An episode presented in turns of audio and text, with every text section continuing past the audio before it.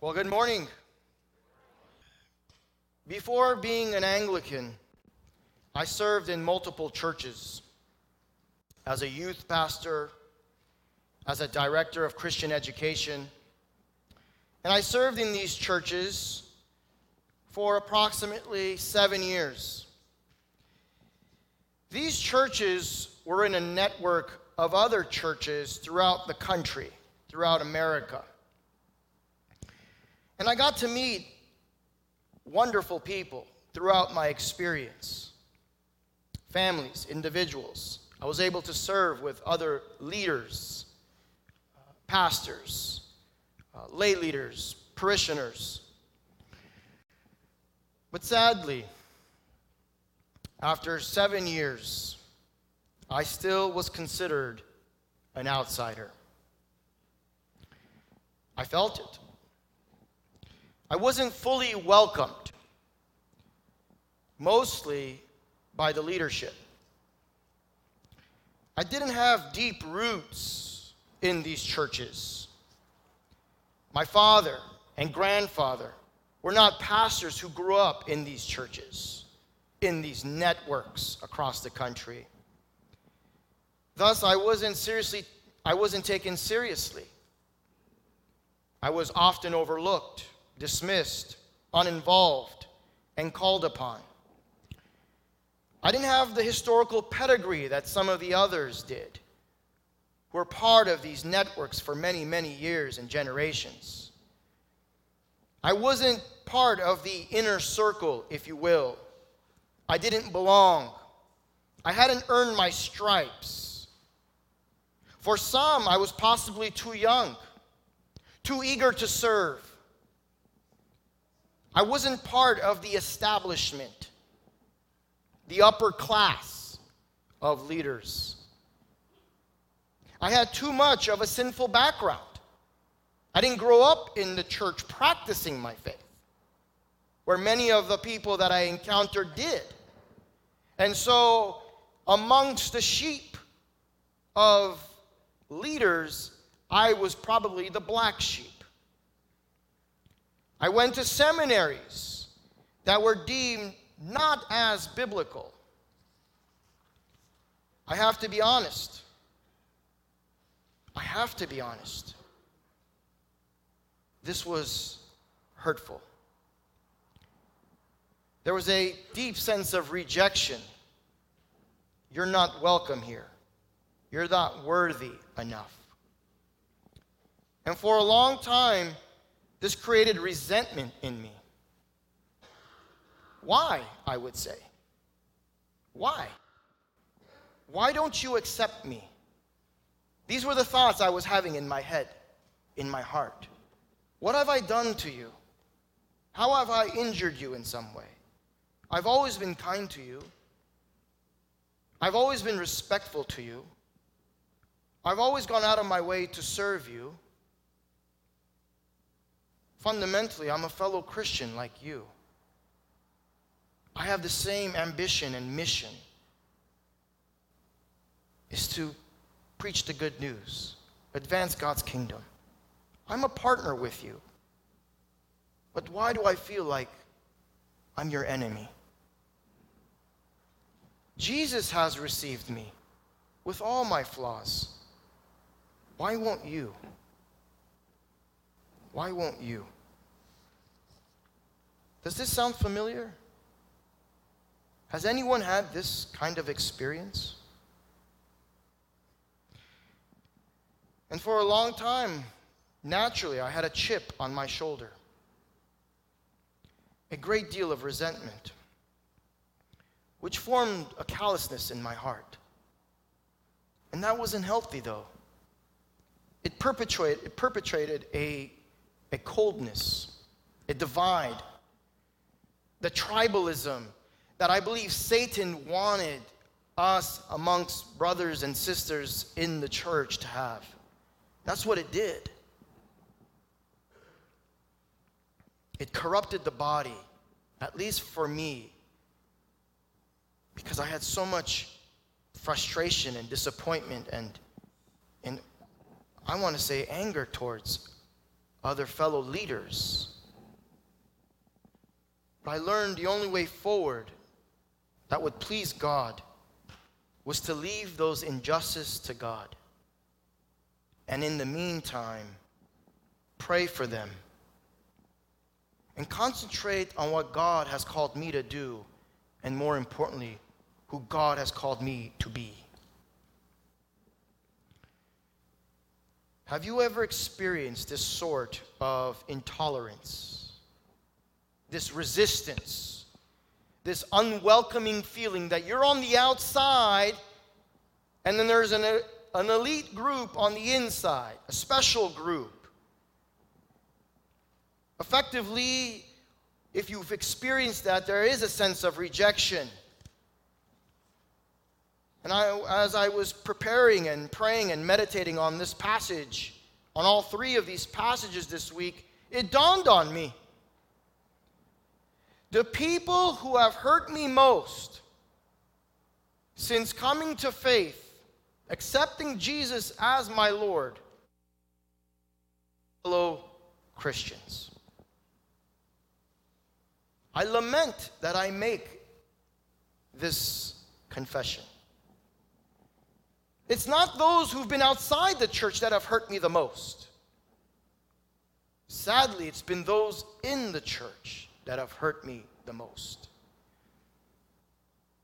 This isn't an indictment on all Christians, but I'm being honest with you. Those who don't know Jesus, those who are on the outside, if you will, to use that phrase, have really not demeaned or rejected me. Those who are on the inside, if you will, have often opposed me. I believe this happens way too often. Fortunately, by God's grace, I didn't leave the church. But that's not the case for a lot of people, is it? Sadly, many people do leave when they're offended or rejected or unwelcomed by the established church. Specifically, those who don't have deep roots in the faith, who've just come to church, who've just sought the Lord recently in their lives, and they quickly might notice that they're not fully welcomed they're not fully members, part of the fellowship, because they don't look the right way, sound the right way, or have the history and the ties of others. Now, I was able to distinguish between Christ and his people. There's a difference. And this is what our lessons this morning are all about. Let us turn to Numbers 11, the first reading.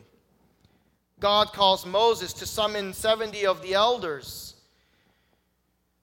because Moses has complained to God. I'm on my own. This burden is too heavy for me. The Lord says, Okay, you will share the burden with others. Others will share the burden with you of leading my people into the promised land. My spirit will fall upon them as well. And so Call them into the tent, and there I will reveal my spirit. I will pour out my spirit on them. And so this is what happens. However, it just so happens that there was two men outside the tent named Eldad and Medad who were still called, yet were not in the tent. They were outside on the camp. And they prophesied like all of those who prophesied inside the camp. Joshua sees this and immediately has a problem with it. And he turns to Moses, the one who is he's serving, and says, Tell them to stop. They're not part of us. Moses quickly rebukes him and says, Are you jealous for my sake? They're all prophesying, even these two men. They are worthy to be here and continue.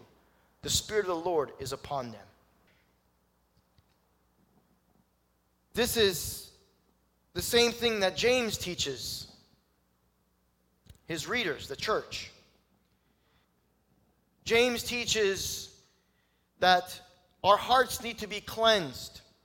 We need to humble ourselves and not speak evil about one another, meaning in the church. You are judging each other by doing so. Who are you to judge? There is only one judge, and that's not you. Be patient with one another, another. Suffer with one another. Pray with one another. Confess to one another. Effectively, you're all in this together. If he or she confesses and believes that Jesus is Lord, they're with you, they're not against you, James is saying. Be united and not be divided. James is drawing from Jesus' teaching here in Mark's gospel. And let's look at that then clearly or closely. John, like Joshua, sees someone, an unknown figure, which we will later find out the little one, has been casting out demons in Jesus' name. But then he says that we try to stop him from doing so. Because why? Not because he was ineffective, not because he was casting out in the name of Beelzebul. No, because he was not part of us. He was not one of us, meaning the 12. Here, the disciples who just recently, not long ago, failed to cast out demons themselves are criticizing one who has. They, as we argued, I made the case, were likely not casting out in the name of God, going to God in prayer, but relied on their own strength and abilities. Here, this unknown figure has completely shattered their sense of identity and place as a special group of people. This one is actually successful. This unknown figure, not part of the 12, outside the elite in the group, has successfully casted out demons. And they have a problem with it. The main issue is that he's not one of them. He's outside the group. Sectarian attitudes were common in Judaism. The Dead Sea Scrolls teach us this. And so here, the spiritual blindness of the disciples is at full display. They think that they're unique and special, that who is this man, the audacity that this man has? And we must stop him, that he is casting out demons in your name, Jesus, but he's not part of us. He's an unknown figure. And so, this is a severe blow to the ego of these disciples, possibly jealousy. He has succeeded in what they have failed. And their ego and their pride might, I don't know, we don't know, might not be able to deal with that. For they are fallen creatures, aren't they? Just like you and me. When you see someone doing something great in the name of God, here's the great irony. Sometimes we're jealous of that. Instead of applauding and praising and celebrating that moment, that victory, that miracle, that exorcism, that whatever it was, we internalize that as somehow a threat to our own place in the kingdom. Is this speaking to someone in the room? This is what happens when we think we own this gospel, this kingdom. This is what happens when we think we are special somehow more than others. My dear brothers and sisters, I taught last week there is no one beneath us in the kingdom of God. There is no one beneath us.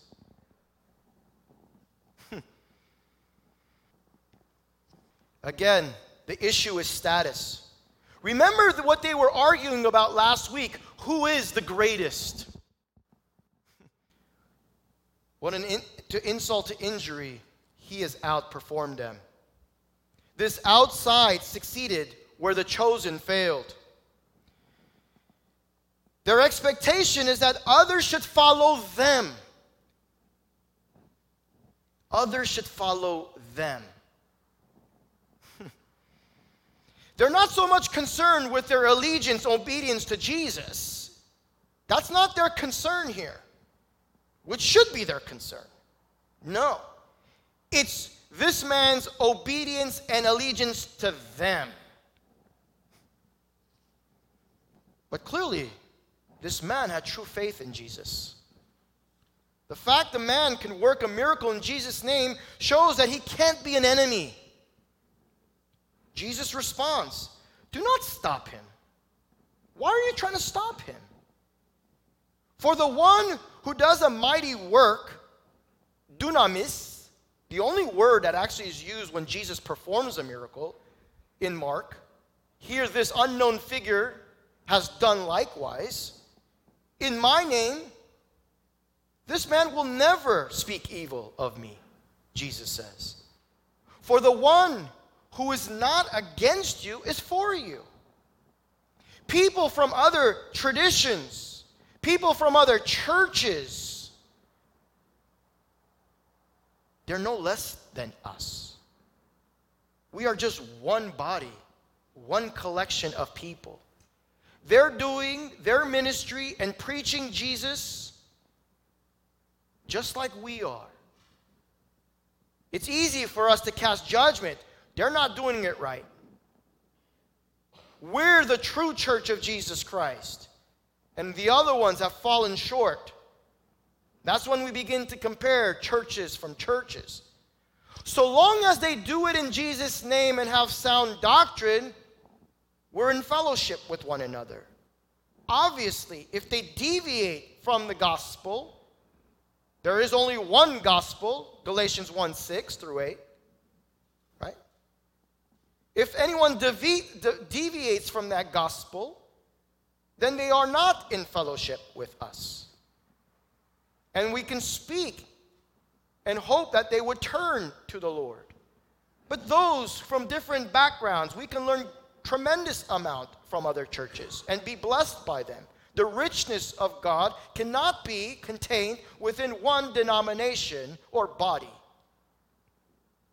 But here the disciples don't see that. They see it as a threat to their own personal place in the kingdom of God. The man is on the right side.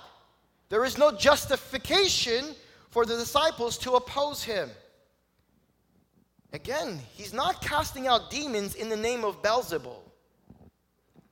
No house can stand if it is divided amongst itself, Jesus had taught. And the key thing is, they're doing it, this man was doing it in the name of Christ.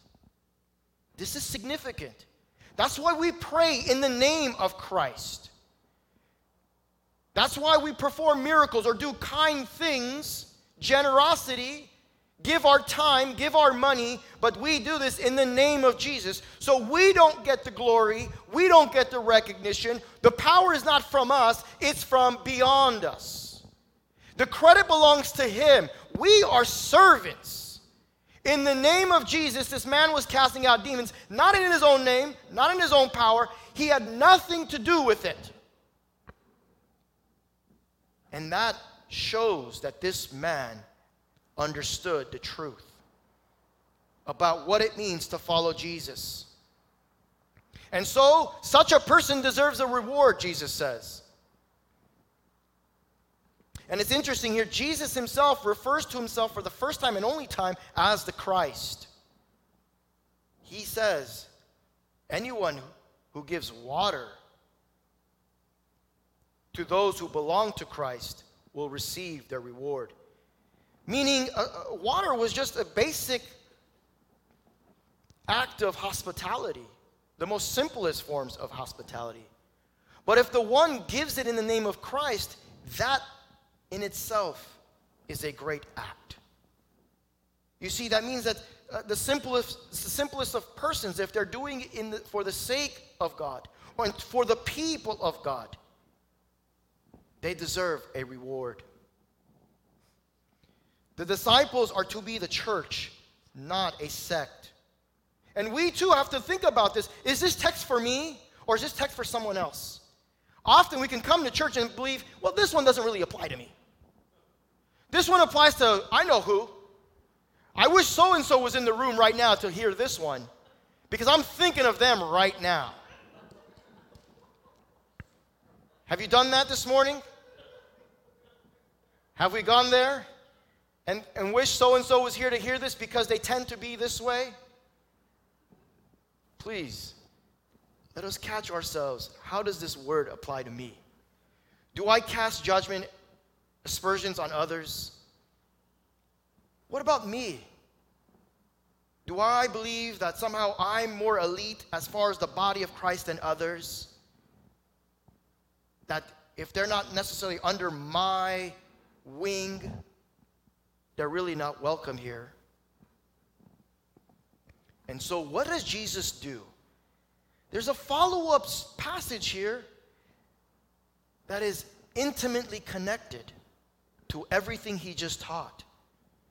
The next point of Mark's gospel speaks to the danger of opposing someone who's doing things in the name of God. Right? There is a strict warning because what could happen is the danger is if we oppose such a person, especially if they're young in their faith, we might shipwreck their faith. They might leave altogether. They might forfeit their faith and walk away from Jesus, not because of what Jesus did or didn't do, it's because what his people did. That's why Jesus follows up with this very severe and harsh teaching. Because the disciples are in danger by stopping this man, casting him out, and basically excommunicating, opposing him. They can really wreck this man's faith in following Jesus. And it's so severe that Jesus says, sudden death, sudden, immediate drowning is the appropriate punishment for such an opposer. Think about that. Think about how serious this is a crime, a sin in Jesus' mind that he's willing to say it is better for a man if you do this the word here is scandal, scandalizo in Greek, which doesn't mean sin, which our text says. The NIV and the ESV use the word sin. No, it's not if anyone causes this man to these little ones to sin. It's actually if, if anyone, the best translation, I believe, the more correct translation is if anyone causes these little ones to stumble or trip, forsake their faith. Sin is too narrow. There's many ways people could get shipwrecked their faith and abandon their faith in Jesus, not necessarily only sin. So we have to be careful in how we treat others who come into the church. Jesus is saying it's better that person if he had a millstone around his neck and be drowned in the sea Meaning the punishment is worse than that. A millstone was something very heavy that you would put around a, a donkey. It was so heavy, like a collar. Look how severe the punishment is. It's immediate death. It, it sounds very similar to what Jesus says about Judas. Oh, but woe to that man who betrays the Son of Man, for it would be better if he was never born. That's the kind of language that Jesus is saying here. And then he gives us language of if your hand causes you to sin, it's better to be cut one hand than enter the life maimed, crippled. He says the same thing for the foot and the eye. And he talks about hell here, Gehenna. Jesus is not literally saying cut your hand, cut your foot, pluck, pluck out your eye. He just healed people with those kinds of severe issues. He's making an exaggerated point to make the underlining point it's better that you suffer that way than know what you're forsaking the kingdom of God, life, Zoe. Because what do we do with our hands? We can abuse people with our hands. There hasn't been a shortage of that as well in the church. At every level. What about the foot?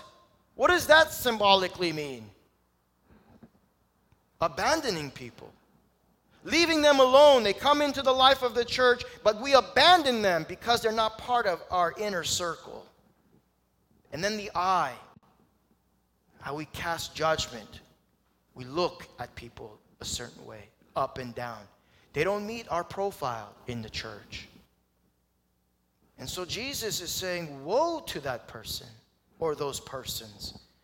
Do you understand the severity of not including a fellow brother or sister into your flock? Opposing them? Look at the harsh punishment that Jesus is teaching here. We better take this word seriously and say, Does this apply to me? My dear brothers and sisters, we are all broken. We are all sinners. We are all flawed. God receives us. Why can't we receive one another? If God receives us with all our flaws, with all our stains, with all our failures, not once, not twice, but day after day, week after week, month after month, year after year, why do we have such a hard trouble in receiving others, welcoming them? At St. David's, we say love grows here. I believe it does. I really believe love grows here. I believe when people come here, they are welcomed. We remember their name. We go out of our way to welcome them. And so, this is a lesson and a message and a reminder for those who've been in the church for a long time. Remember to welcome all those who enter the life of this church and in your own life who are fellow brothers and sisters. For those who are new in the faith, if you've been mistreated, overlooked, new to the church here, forgive us. Forgive us. And hold me accountable. The leaders are often the ones, here the 12 disciples are ones that failed. Hold me, your rector, accountable. If I'm deviating from this teaching, you have a responsibility to hold me to account. If I myself am not living up to these words that I'm preaching here, I have no business serving you. And so I hear this message first. And I have to be held account. For much is given, much is required. This is for all those church leaders around, not only this church, but around the world. What we do with other fellow Christians is extremely important.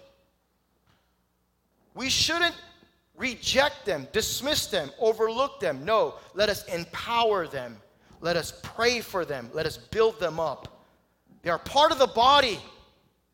Everyone here who confesses Jesus as Lord is part of the body. There is no great one here except Him. Can I get an amen? amen? There is only one great one. And the only thing that makes us great is actually to be a servant. Our goal, our aim should always be to be the greatest servant, to be on our knees washing the feet of all people rich, poor, whatever background you come from, ethnicity, we must humble ourselves. They're coming into relationship with Jesus. We are called to love them and serve them. This is a great lesson for us leaders in the church. I hope none of us experience what I experienced, felt outside. The establishment, those with pedigree. No. May love grow here sincerely. God receives us as we are. We ask the Lord to help us change and grow and be transformed into His image. Let Him do the work in the people, and let us simply serve, welcome, love, pray all those who enter the life of Jesus Christ. Lord, help us. In Jesus' name.